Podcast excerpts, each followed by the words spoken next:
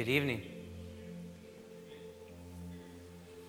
As Becky had said, thank you. Uh, I know Pastor Phil and uh, Trinity Covenant has some very special people to me. Barb Ettinger was on staff with me at Crossroads Community Church, a church plant in Vernon.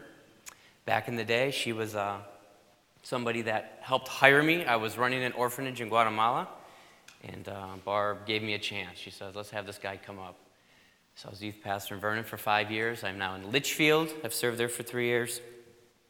And so Phil Beatty and Barb have been very special to me. Uh, and so you have high caliber, I want to say from my own personal experience, and eight years later, you have high caliber, competent, godly people in your church. And those are two great examples. Barb has been a mentor. I had breakfast with her at the Landmark last week.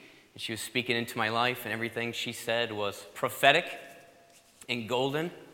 And Phil, we meet more than I'm going to tell you right now, or Jen, but me and Phil hang out a lot. I was actually assessed with Phil for church planting in May, and we've been on that journey together. So, a very special friend of mine. So, great to be here tonight. I want to start with a story, and I hope you can remember it, and I hope you can take it home. I've been out of college for a while, but in Central Virginia, I was going to college.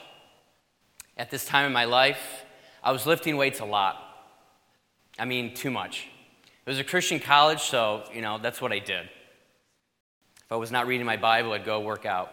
I was taking a lot of creatine at the time, so I didn't have a neck. I was wearing extra small shirts when I was a size medium. You, you know that guy? I was that guy. I was jacked. It was water mass, it was creatine. But I was cocky, so cocky. I can't explain to you the cockiness, the levels of cockiness in this moment. And in this time, in this time period, I go and I hike Crabtree Falls in Central Virginia. I go with some friends. I'm following this friend of mine that he's actually grew up as a missionary kid in Africa. So whereas I was in my backyard and I had a little tree fort and I hit like sticks against a tree, this guy was climbing mountains jumping boulders, you know, different lifestyle. So we're in this Crabtree Falls, and I want you to hear me. We start hiking this, and there's the spectator path. There's this tourist way to go around this. There's man made steps,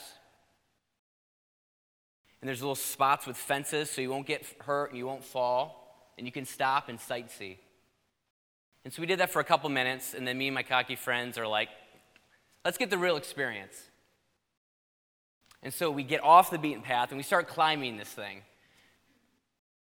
And it's slippery and it's dirty and it's scary. And we're getting up there, and you know, I think I'm, I think I'm all that. I'm lifting weights, I'm buff, I'm all full of creatine, I'm just lifting, going up here. And we get to close to the top of this thing, this cliff.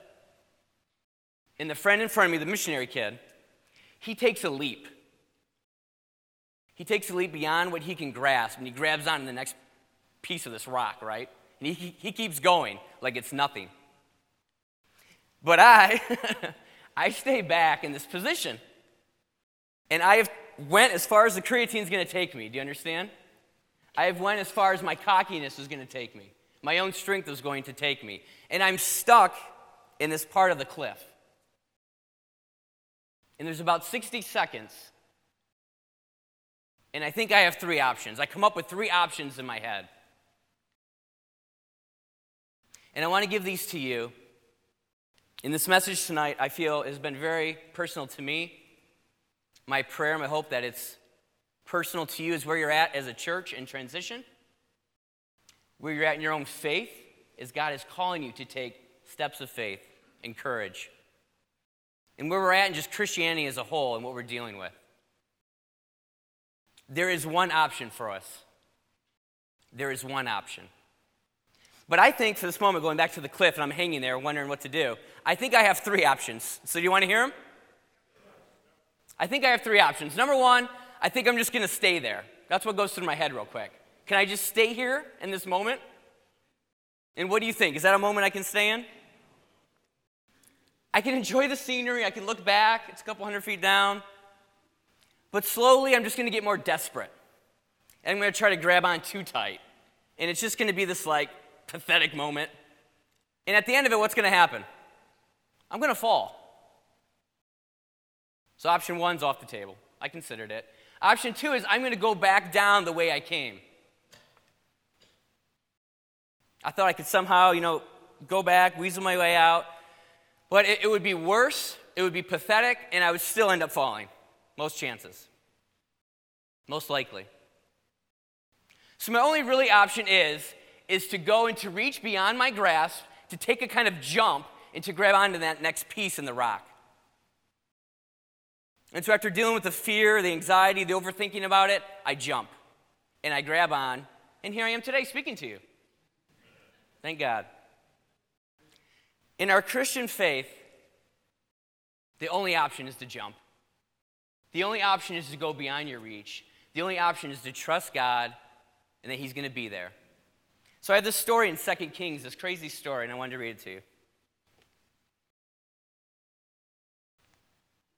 The story of Elijah and Elisha. So if you know about Elijah,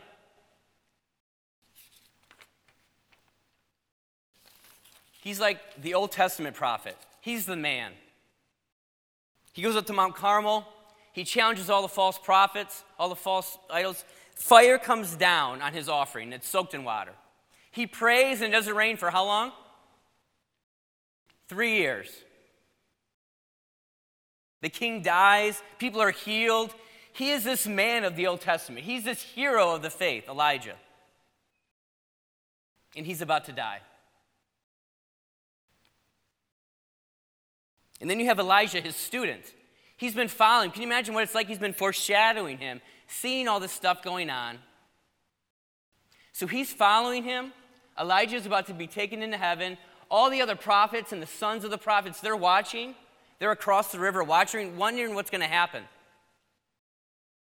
Eyes are glued. People are thinking. I'm sure people are afraid. What is going to happen in this transition? So let me catch you up to speed in 2 Kings chapter 2 verse 9. When they had crossed, Elijah said to Elisha, "Ask what I shall do for you before I am taken from you." And Elisha said, "Please let there be a double portion of your spirit on me." And he said, "You have asked a hard thing. Yet if you see me as I am being taken from you, it shall be so for you. But if you do not see me, it shall not be so." And as they still went on and talked, behold, chariots of fire and horses of fire separated the two of them. And Elijah went up by a whirlwind into heaven. And Elisha saw it, and he cried, My father, my father, the chariots of Israel and its horsemen. And he saw him no more. When he took hold of his own clothes and tore them in two pieces. And then he took up the cloak of Elijah that had fallen from him. And he went back and he stood on the bank of the Jordan. Then he took the cloak of Elijah that had fallen from him, and he struck the water, saying, Where is the Lord, the God of Elijah? And when he had struck the water, the water was parted to the one side and to the other, and Elisha went over. Now, when the sons of the prophets who were at Jericho saw him opposite them, they said, The spirit of Elijah rests on Elisha. And they came to meet him and they bowed down to the ground before him.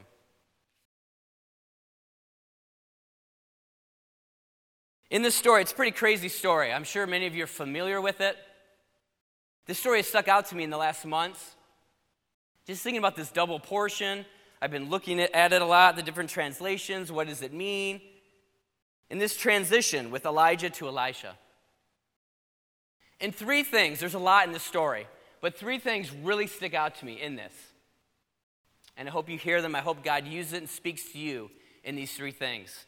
I find Elisha asking boldly in this situation.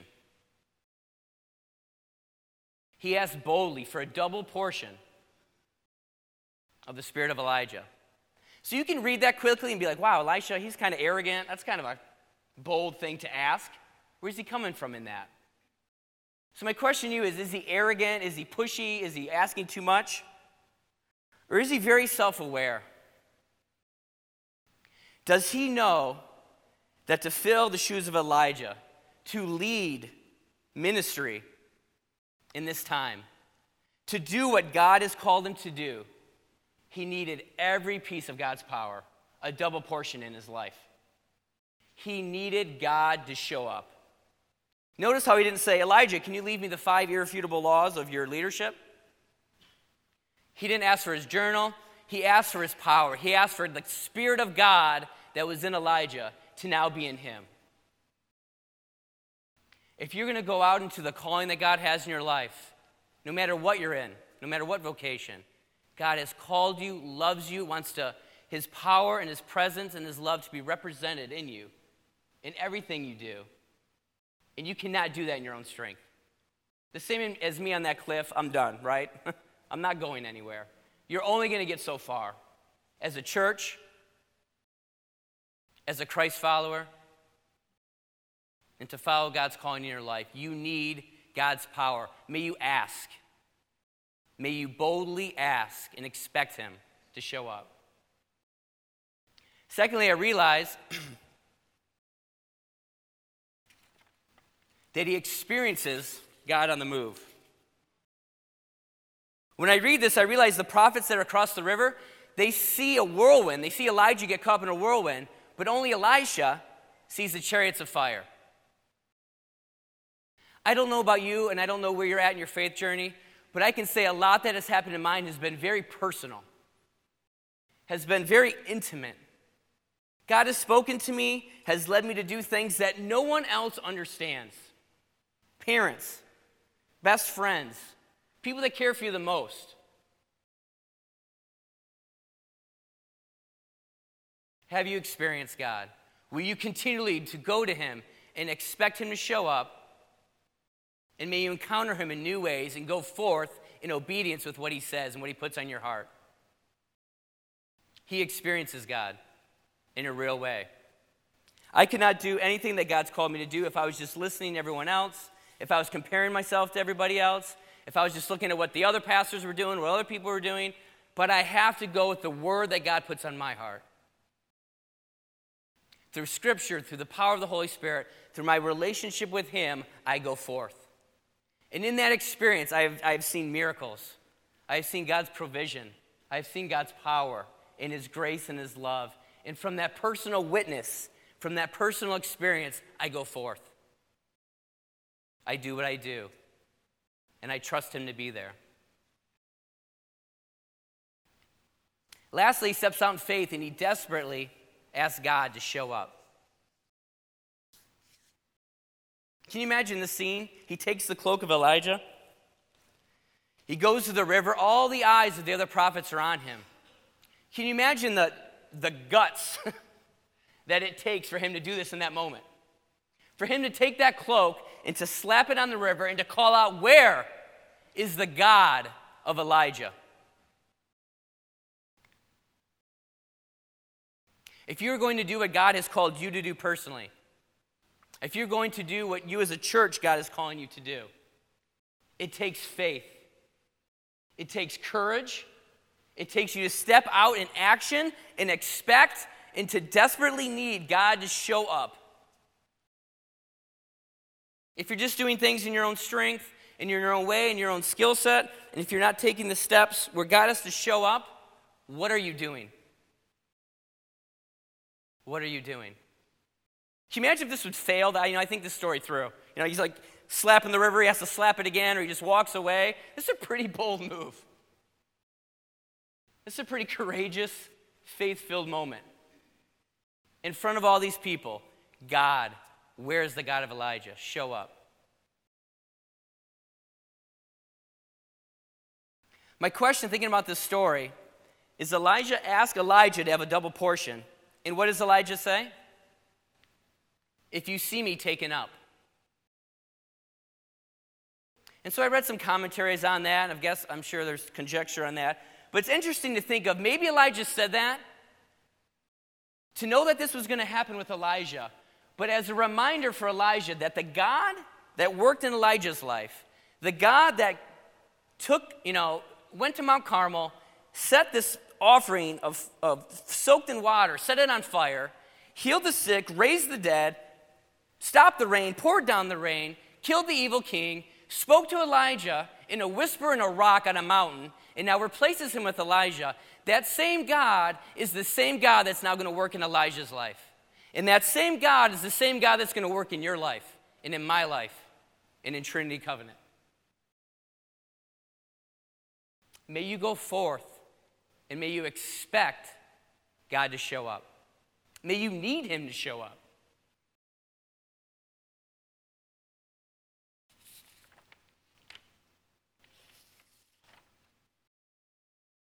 We live in this postmodern world. I work at a church where a lot of people don't claim absolute truth. Everyone has their own truth. That's where our Christianity is at today. That's where our churches are up against. That's where your faith is up against. And so I challenge you to continue to ask boldly of God, to continue to experience Him personally, personally, intimately and to ask Him to show up. In this world that is craving something authentic, that is craving something real, is going to see it in you. Is going to see it in you when you take steps of faith, things that you couldn't do on your own. And as they watch God show up in your life, as they watch you live it and not just talk about it, may they come to faith. The last thing that Manchester needs, the last thing that this church needs, the last thing that our world leads right now in this postmodern world is another person that just adheres to this set of beliefs. We do not need, if I can say, without trying to push the line too much, we do not need another Christian that just has a set of beliefs, but we need Christians who have behavior, who have faith, and who act accordingly because that's going on in their heart and in their lives. Again, we don't need people that just say, Yes, I believe this, this, this, and this.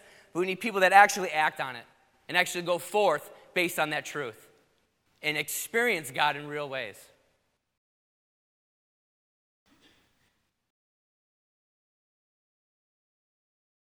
Our world needs you to show it, to sacrifice, to selflessly give, and to boldly follow God's prompting in your life. So, as I'm wrapping up, can you think about what God has led you to do lately? Can you think about the last time you've been intimate with Him? Are you acting in faith based on that? There's this poem by Robert Browning, and it goes, Ah, but a man's reach should exceed his grasp, or what's a heaven for? Ladies and gentlemen, you are on that cliff. Without trying to be too dramatic, you are on that cliff in your faith in Christianity, as a church, maybe. Where are you going to go? Are you going to go back? Are you going to try to just hold on to the good old days? Are you going to try to hold on to where you're at right now? Or are you going to reach beyond your grasp? Are you going to go where God leads you and trust Him to show up? John Perkins says this. He's the founder of uh, CCDA. He once said, God throughout time has depended upon His people to step onto the battlefield, to assume responsibility, to take the lead, and to make his love visible to an unbelieving and to a mocking world. I ask you tonight to have a Christianity that's filled with courage. And what courage is in my book is faith in action. So, in one way or another, you have an Elijah. Pastor Frank has just driven from California the word in the street is this man has done some crazy things for God. Just like Elijah ran as well. I don't know if he ran, but he drove like two straight days to get here. A man for you to serve Christ and to seek God's face of the future of this church. May you follow Jesus. May you follow Frank as he follows him in faith and trusting God to show up. In some ways, you have an Elijah. My friend Phil has been a youth minister here for 10 years. I've watched him as I'm going through that as well. Go through this process and go through this calling God has put on our hearts. And in many ways, he has grabbed that cloak and he has put it in the river and he has asked God, the God of Elijah, to show up. May you pray for him. May you support him. May you be for them for Be there for him and his family.